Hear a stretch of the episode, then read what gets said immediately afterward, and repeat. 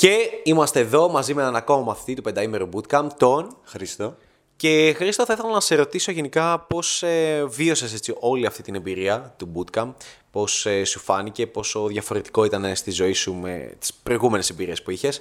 Ε, επειδή δεν ήταν όμως η πρώτη σου επαφή που είχες γενικά με το κομμάτι της μπαλίτσας του game και είχες και άλλη επαφή παλιότερα, εγώ αυτό που θέλω να σε ρωτήσω στην αρχή είναι όχι μόνο πώς ήταν η ζωή σου πριν από το Bootcamp, αλλά και πώς ήταν η ζωή σου πριν γενικά μάθεις για την μπαλίτσα. Πώς εσύ σαν Χρήστος φερόσουν, πώς έφερνες, τι, τι πλάνο είχες στη ζωή, τόσο ώστε να φέρνεις γυναίκες στη ζωή σου, να έχεις αυθονία, να έχεις ερωτικές επιλογές κτλ. Γενικά, εγώ ήμουνα πάντα της νοοτροπίας ότι ήμουνα πολύ ερωτήλος. Δηλαδή, μου άρεσε μια κοπέλα, ενάμιση mm. χρόνο, τη γούσταρα, ήμουνα κολλημένος και προσπαθούσα, ας πούμε, να βρω τρόπους για να κατακτήσω μια συγκεκριμένη κοπέλα.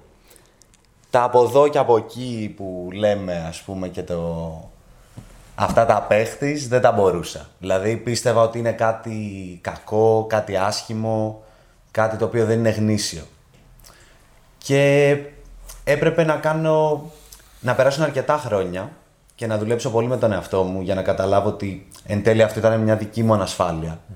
Το ότι εγώ δεν μπορούσα να έχω τις γυναίκες που θέλω στη ζωή μου, γιατί όντως δεν μπορούσα, και ότι δεν είναι κάτι κακό εν τέλει, ότι είναι κάτι απόλυτα φυσιολογικό και ότι δεν χρειάζεται ούτε να το έχεις, ότι ούτε ότι μετράει η εμφάνιση, τα λεφτά. Εντάξει, για τα λεφτά δεν το πίστευα, mm-hmm. αλλά θεωρούσα ότι η εμφάνιση μέτραγε και πίστευα ότι αν βελτιώσω αυτό, ότι αν πηγαίνω γυμναστήριο, δεν ξέρω, αν αφήσω μουσική, οτιδήποτε, ότι θα έχω αποτελέσματα σιγά σιγά. Ε, από ένα σημείο και μετά που εντόπισα ότι ναι, έχω πολύ μεγάλο πρόβλημα σε αυτό, γιατί πραγματικά δεν μπορούσα να προσεγγίσω μια κοπέλα που μου άρεσε, ε, παρόλο που είχα κάνει μια σχέση και πραγματικά ενώ okay, ήμουν πολύ ερωτευμένος και τα λοιπά, για να μπω σε αυτή τη σχέση ένιωθα ότι είχα καταστρώσει ολόκληρο πλάνο. Δηλαδή, για, να... ναι, για να στείλω το κάθε μήνυμα ήταν, λες και ήταν άθλος, ας πούμε, να το ψάξω, να το σκεφτώ κτλ. Ε, εν τέλει τα πράγματα είναι πολύ πιο απλά. Ε, άνοιξε το μυαλό μου τελείως πάνω σε αυτό το κομμάτι και είπα ότι δεν γίνεται να μην μπορώ έστω να μιλήσω σε μια κοπέλα που μου αρέσει στο αμφιθέατρο της σχολής. Mm. Ε, και σε κοινή παρέα ακόμα, αισθανόμουν και σε κοινωνικά πλαίσια, πάντα, ας πούμε, ο, ο τελευταίος. Δηλαδή ότι και σε φιλικό επίπεδο και σε ερωτικό, ότι δεν μπορώ να ξεχωρίσω με κάποιο τρόπο. Το Χρήστο θα τον επιλέξουμε στο τέλος, ας πούμε, ό,τι μείνει ναι. θα πάρει. Πόσο χρονών είσαι? Τώρα είμαι είκοσι τρία. είκοσι τρία. Και πώς θα έλεγες ότι η ζωή σου άλλαξε μετά που έμαθες γενικά για την μπαλίτσα και μετά το bootcamp, φυσικά? Ναι. Τι πιστεύεις ότι πλέον μπορείς να κάνεις σαν Χρήστος, το οποίο παλιότερα σε εκείνο τον εαυτό που θυμάσαι που δεν σου άρεσε κιόλας από ναι. ό,τι μου λες, πλέον τι πιστεύεις ότι ο Χρήστος μπορεί να κάνει διαφορετικά στη ζωή του, πώς το βιώνεις? Λοιπόν, γενικά αυτό που κατάφερα με την μπαλίτσα ήταν ότι είχα έναν εαυτό που ήταν αρκετά στο χαβαλέ και στο χιούμορ και μπορούσα να είμαι άνετος, απλά δεν το είχα ξεκλειδώσει καθόλου. Και με την μπαλίτσα το, το ξεκλείδωσα πολύ γρήγορα. Οπότε πλέον και σε κοινωνικό επίπεδο και σε ερωτικό ε, μπορώ να βρεθώ σε όποια κατάσταση θέλω. Δεν σημαίνει ότι μπορώ να ρίξω όποια θέλω, αλλά mm. μπορώ τουλάχιστον να πάω. Mm. Μπορώ να πάω χωρίς να έχω αυτό τον κόμπο στο στομάχι, να της πω κατευθείαν σε είδα, μου άρεσες και ήθελα να σε γνωρίσω. Το οποίο παλιότερα δεν μπορούσα να το πω σε κοπέλα που μίλαγα έξι μήνες μαζί της, να της πω ξέρεις τι μ' αρέσει και θέλω να τα φτιάξουμε, ας πούμε, στο γυμνάσιο ή στο λύκειο. No. Αυτό δεν μπορούσα να το κάνω. Αργούσες και... να εκδηλώσεις ερωτικό ενδιαφέρον πάρα πολύ. Και εν τέλει δεν το εκδηλώνα και ποτέ. Ενώ τώρα είτε βλέπω μια κοπέλα στο δρόμο, είτε σε μαγαζί, είτε οπουδήποτε αλλού, μπορώ να πάω κατευθείαν, να το εκδηλώσω και μετά ό,τι προκύψει. Mm. Ανάλογα, εντάξει, χτίζουμε σταδιακά τη... τα κομμάτια της αλληλεπίδρασης και τη βελτίωση πάνω σε αυτό, αλλά ναι, είμαι πολύ ικανοποιημένος. Τι θα από... έλεγες ότι ε, έτσι ποιο ήταν το αγαπημένο σου κομμάτι από αυτό το bootcamp, η αγαπημένη σου στιγμή ή αλλιώς οι αγαπημένες σου στιγμές που βίωσες? Ε, λοιπόν, ήταν ότι κάθε μέρα θα υπήρχε τουλάχιστον μία αλληλεπίδραση που θα πήγαινε πολύ καλά. Και σε αυτές τις αλληλεπιδράσεις κιόλας είχα είτε εσένα είτε τον Νικόλα μαζί που ερχόσασταν για wing και το βλέπατε κιόλας, συμμετείχατε, με βοηθούσατε σε αυτό. Και πέραν το ότι βοηθούσατε να πάει ακόμα καλύτερα η αλληλεπίδραση, ε, μάθαινα κι εγώ πράγματα από εσάς εκείνη τη στιγμή, για να τα κάνω κι εγώ αργότερα, είτε σαν ο, αυτός που προσεγγίζει την κοπέλα, είτε σαν wing σε κάποιον φίλο μου. Οπότε, ναι, ουσιαστικά είχα τρεις-τέσσερις προσεγγίσεις ε, και αλληλεπιδράσεις βασικά, που πήγανε πολύ καλά με αυτόν τον τρόπο στο δρόμο. Mm. Βέβαια, η αγαπημένη μου αλληλεπίδραση ήταν σε ένα κλαμπ.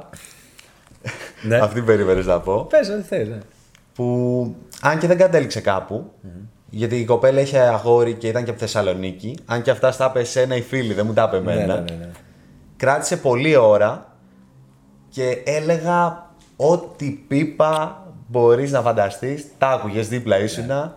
Δηλαδή, να λέω, να μην έχω κανένα φίλτρο. Να είναι σαν να μιλάω με τον κολλητό μου, να λέμε για.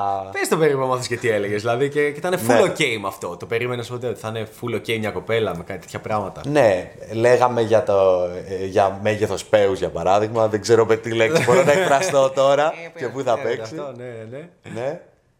Συζητήσεις τέλος πάντων για τελείως χαζομάρες, ναι, πράγματα που ναι. δεν το περίμενε μέσα στη κοινότητα. Τι λέει, ούτε καν, εγώ θα συζητούσα ποτέ γι' αυτό. Και τύψα, γελούσε, γουστάρε, γουστάρε καλά. Και είχε και αγόρι, ναι. αλλά σαν να δεν είπε ποτέ τίποτα. Δεν μου είπε τίποτα ποτέ. Και το άλλο ήταν ότι. Σε ήταν, αυτή φάσεις... ήταν η κοπέλα σου, μελλοντικά. Σε κάποιες φάσεις κιόλας, επειδή το είχα χτίσει αυτό, μπορούσα να γίνω και λίγο πιο μαλάκας και να είμαι σε φάση, καλά, τι, τι μαλακίες μου λες τώρα. Να, ξέρω εγώ, τη έκανα κάτι τέτοια.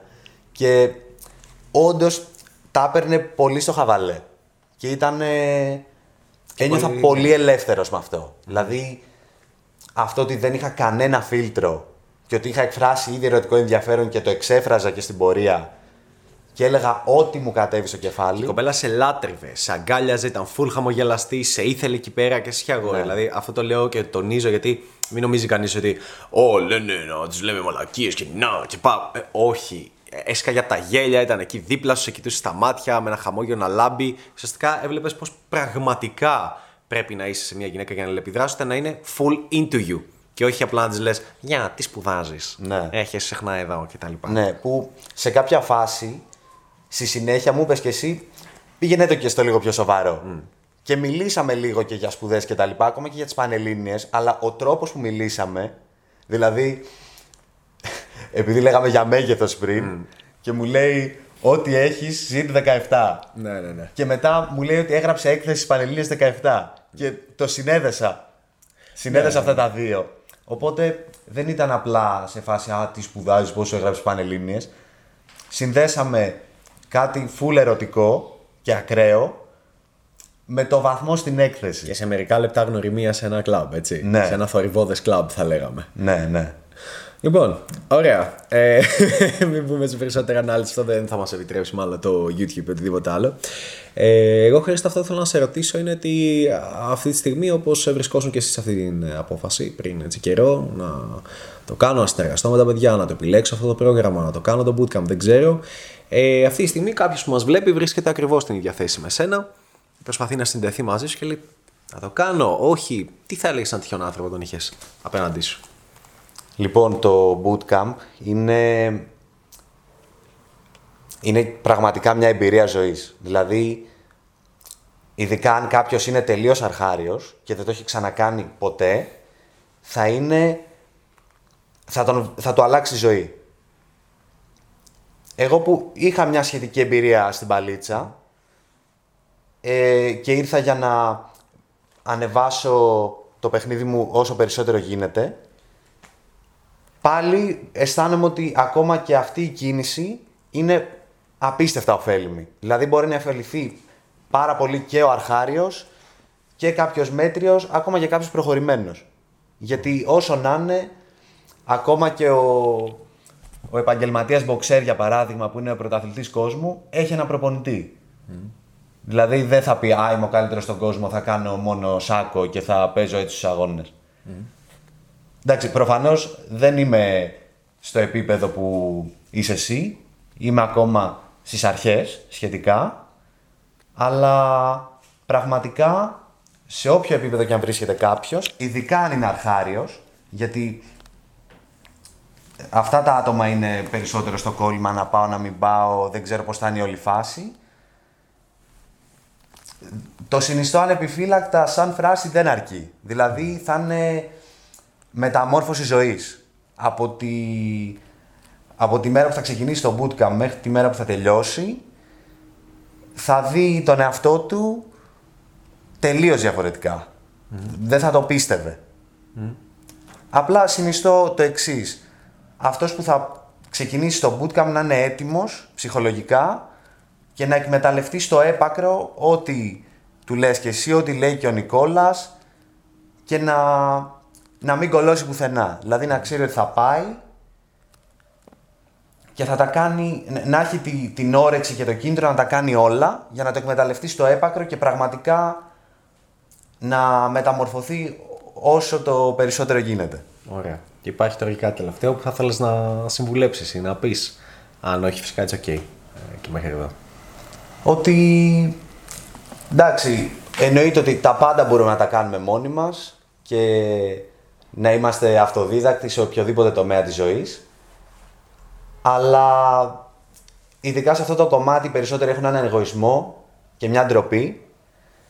Δεν υπάρχει κανένας λόγος και πιστεύω ότι ειδικά σε αυτό το κομμάτι χρειάζεται να έχεις κάποιον να σε βοηθήσει, ειδικά στην αρχή, να σου δείξει το σωστό τρόπο και να μην ξεκινήσεις λάθος, να σου βάλει ας πούμε ένα σχετικό καλούπι, να σου δείξει μια κατεύθυνση και να σου πει πας προς τα εκεί. Οπότε θα συμβουλεύσω κάποιον να, να ξεκινήσει όσο το νωρίτερο με, με κάποια βοήθεια, με κάποιον ειδικό που λέμε, με, με κάποιον μέντορα, ναι. Να πάρει αυτή την κατεύθυνση και πραγματικά θα του αλλάξει ζωή. Ωραία. Χάρηκα πάρα πολύ. Και εγώ. Και ευχαριστώ για να δούμε και στο μέλλον.